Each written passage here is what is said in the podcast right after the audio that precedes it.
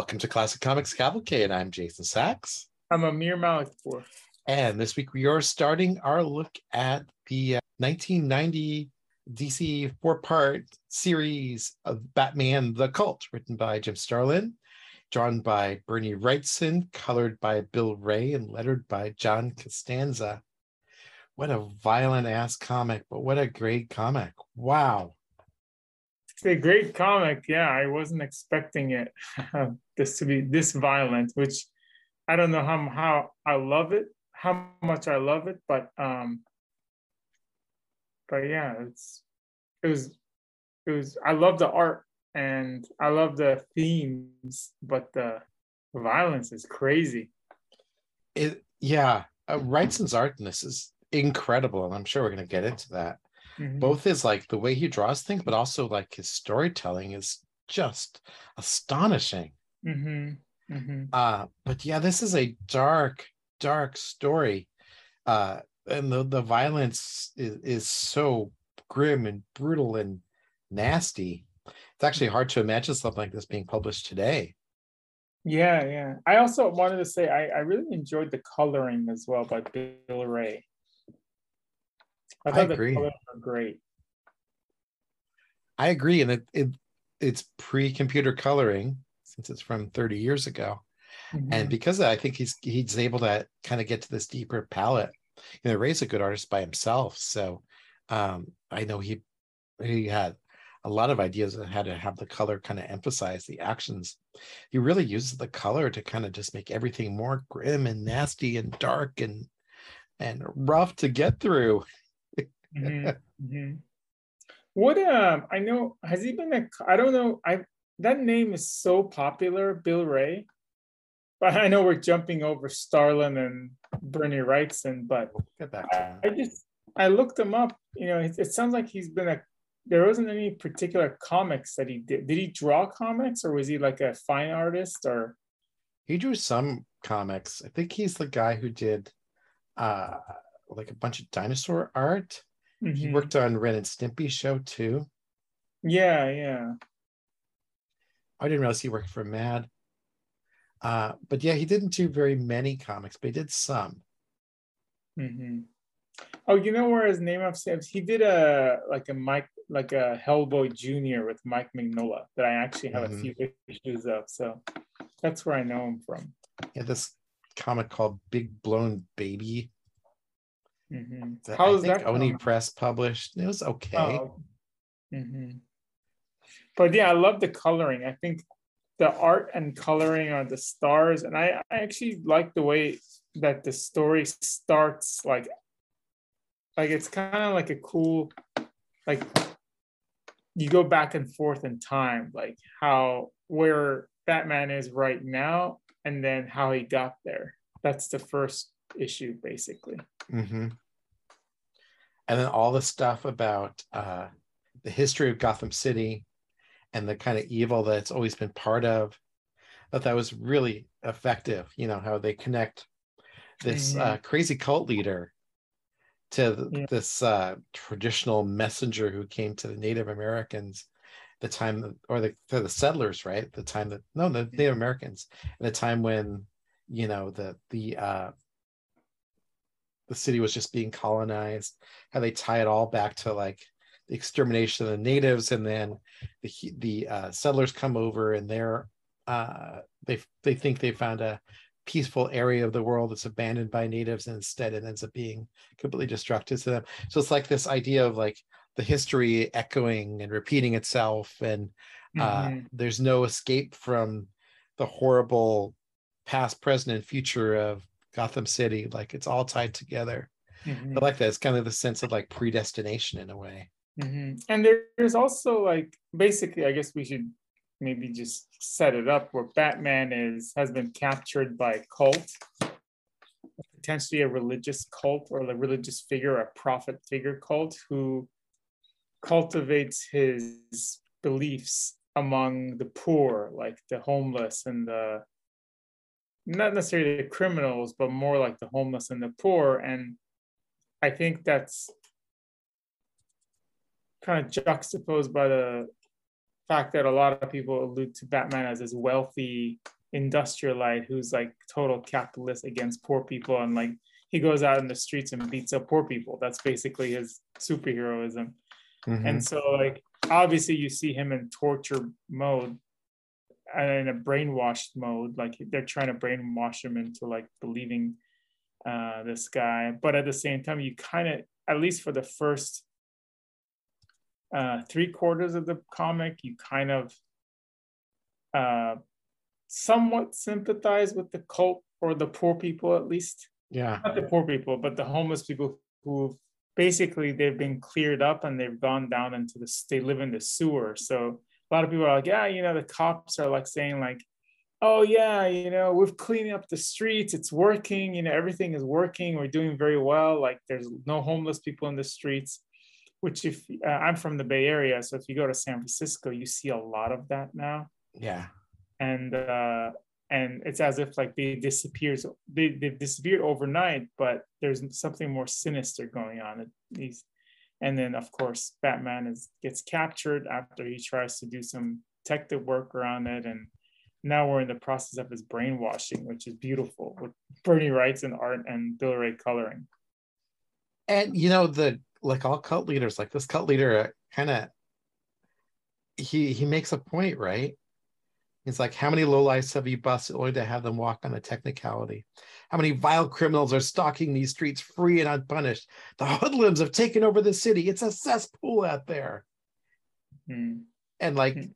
you know, you can absolutely empathize with that. You could see Batman like he's weak because he's been tortured and he's weak because he's been through hell and he hasn't eaten anything of any meaning or anything like that but also you know he can he can he's susceptible to this uh, viewpoint because you know the cult leader has some core of sense right? Even alex jones makes a little bit of sense sometimes. Mm-hmm. yeah what was it like a broken clock is right twice a day? Yeah. So you can see why he falls for this. Because he's put under such uh the conditions that kind of force him to get not force him but push him over the line he's even mm-hmm. given the psychedelics yeah he's given psychedelics he's being tortured and actually for the first time in this book um when he's getting tortured and then he's kind of like starting to believe or what I see, you know, he's a point where Batman's like, I see, I see it, you know. And you could actually see when people get put under like such pain and suffering, and then you relieve them, you release them of that pain and suffering. I could see euphoria coming. So like if he's like being tortured and cut and whipped and stuff, and then they're all like, they release him and he doesn't feel that anymore, and he's like oh, that seems like a euphoric drug state. And I could mm-hmm. see somebody who's been gone through torture to go become kind of like a believer, which is scary. But totally like realistic, right? He's been broken down, bruised, battered. Uh, and, and he comes out the other side and he's going to feel, yeah, euphoria for being freed from all his preconceptions, too. Mm-hmm. I mean, one of the hardest things to go through in life, I'll get philosophical for a second, is to constantly be having to make your own decisions, mm-hmm. constantly be on your own and, you know, uh, uh, not having any sort of uh, guardrails or having your own guardrails kind of be what prevent you from doing things. And I think one of the things people find compelling about a cult is you no longer have to think for yourself mm-hmm. you're kind of being told to do things in a way that uh, removes your agency and it's got to be freeing in some ways mm-hmm. well i mean also these folks who joined this particular cult you got nothing to lose. What are you going to do? Put me in the streets? I'm already in the street. What are you going to do? Take away my money? I already don't have any money. I don't have any possessions. I'm filthy. You know i have i'm sick. I'm hungry. So at least you have some type of purpose you know? Mm-hmm. Mm-hmm. And and yeah at least at least there's someone who's going to give you a different life right? Mm-hmm. mm-hmm. Better i mean i don't know if it's better they're living in the sewers which actually like I don't know if this is done on purpose or, but it's like you actually, you your life can get worse. You're living at least you're living on the on the street, and now you got to go and like sleep with the poop and the crap in the sewers, and then do all this crime and these things that you are away from. So, but again, their their worlds have been so broken down that mm-hmm. uh, even something even something as base and terrible as that at least yeah. kind of carries them along you know? Yeah i'm interested in i mean i did i've read this before. It's been probably over 10 years since i read this comic. And i remember i really enjoyed it back then.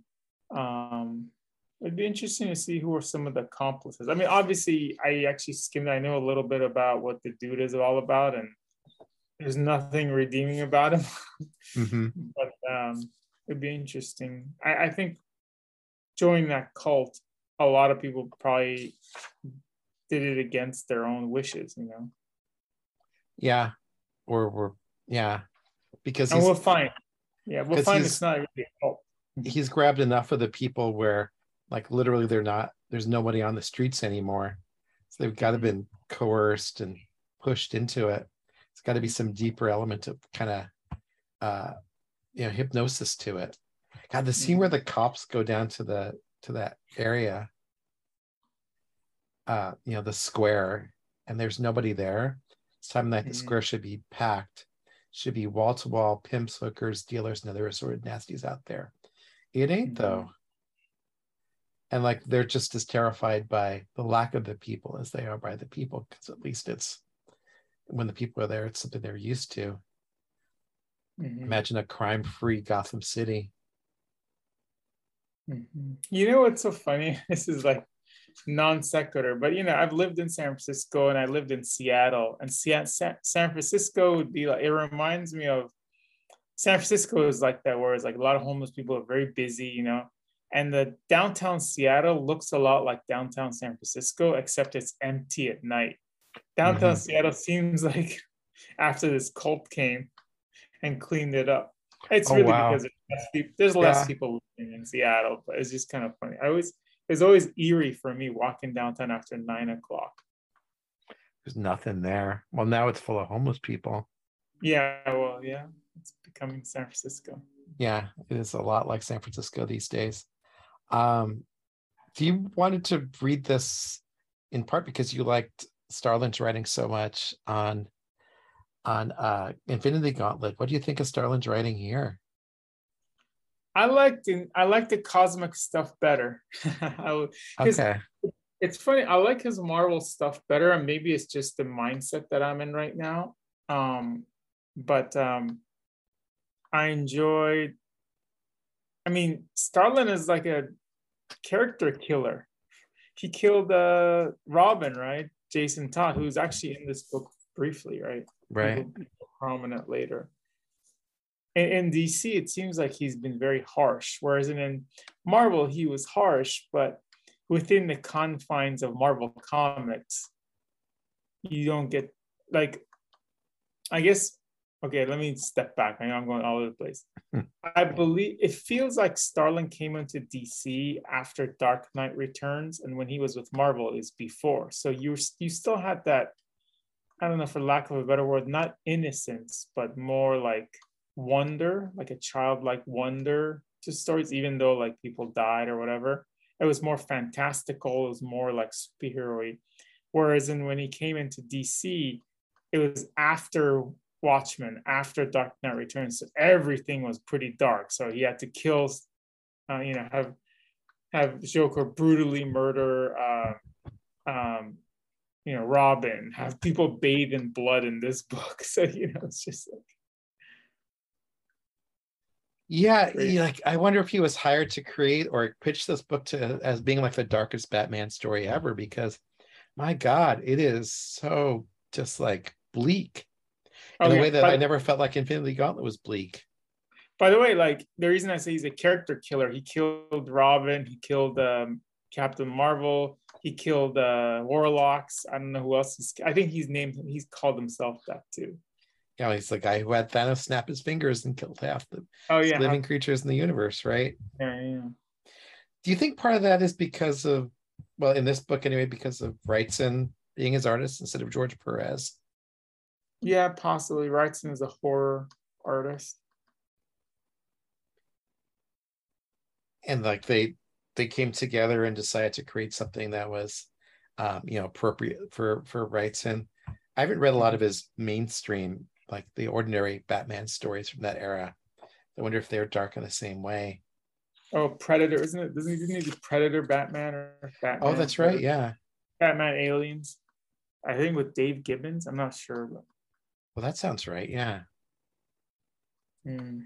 because like Wrightson's art, yeah, this is first of all, this is clearly like post Dark Knight.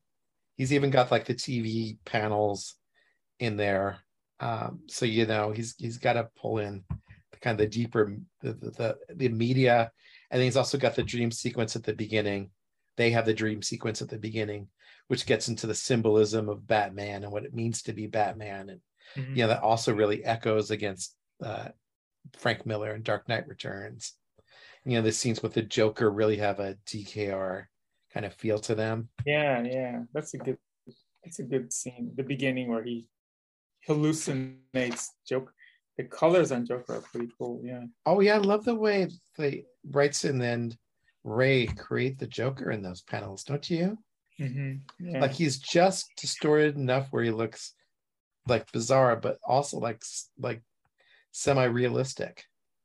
hmm hmm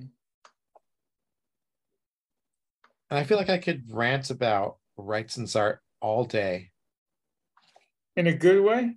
in a good way. Yeah, yeah. You loved it, right? I loved it here. Yeah, I mean, I'll, sometimes, um, and this is gonna sound sacrilege, so I apologize. But sometimes I feel like it's uh, when he gets really cartoony in some of those, um, like, I'm not a big fan of his cartoony in the horror sense. But I mean, I I see the the the genius, and I just don't enjoy it. Like the style that Sam Kieth kind of has taken from him hmm maybe it's because I've been exposed to Sam Kieth and that's the part I don't like. But this one it seems very like um DC House style, which he, he's trying to merge his style with DC House style, which I I kind of enjoy. What do you say it's like DC house style? I don't know. I feel like it's more squared instead of round, round. Oh, okay. Huh. but maybe it's because all the evil people are still round looking, except the the cult leader. Yeah, it's it's very kind of these characters really feel solid, you know. Yeah, Almost have a three-dimensional feel to them. I think Wray's Like, you know, brings that out. The guy that looks like a rat. I don't know what his name is.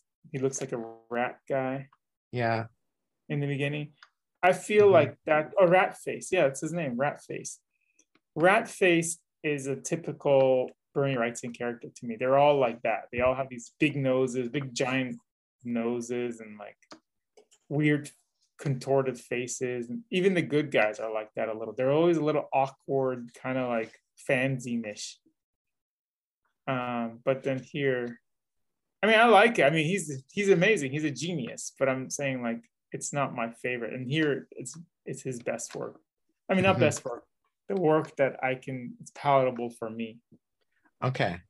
But I need to read more of his work. I, I know. Yeah, I'm a big fan of his work too.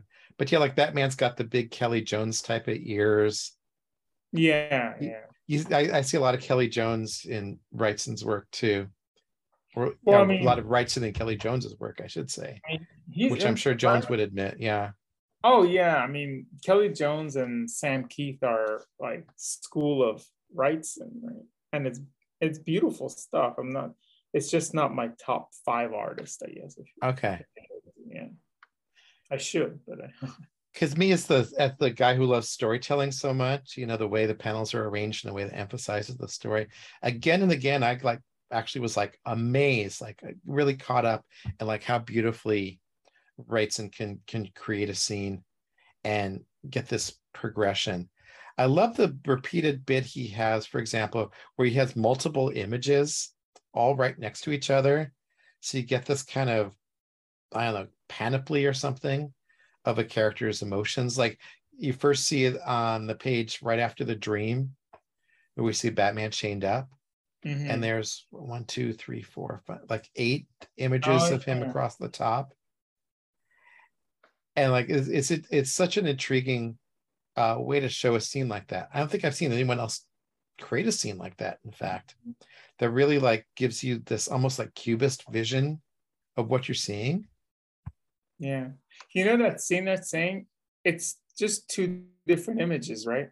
With different colors and then proportions right next to each other. I think he just draws them slightly differently. Does he? Oh, okay. I, I thought it was just basic. So there's like the the first one has been repeated four times. Yeah, they're both four. Oh, yeah. For me, it's I know I might be I maybe I'm interpreting it differently than you though. I don't know. Hmm. Yeah, because it looks like there's yeah i see what you're saying because it looks like they're close-ups or one image that's been used multiple times It's just. I mean, I'm not saying just. I'm saying it's interesting the way they've done it. It's like it's another style, like the cropping and then incorporating the different colors in the background. Um, it's really interesting. It's a, this is why the color is beautiful, and I think it's the cool thing is you you notice that there's a fire in the background, and so you see it's the same image repeating, but their background is a little bit different. Sometimes it's yellow, sometimes it's orange, sometimes it's red, and that's just the fire, kind of like the the, the live fire going on and off. it's interesting how they trust Wray to create the fire it's not drawn by wrightson it's really comes out through the colors. Man, this Bill Wray guy has a good color. I gotta find out what else he's colored. right? And then wrightson does this other thing repeatedly too. So he does this multiple images of the face. He likes to do like four panels straight across from each other where you have like a zoom in or zoom out or at a different angle.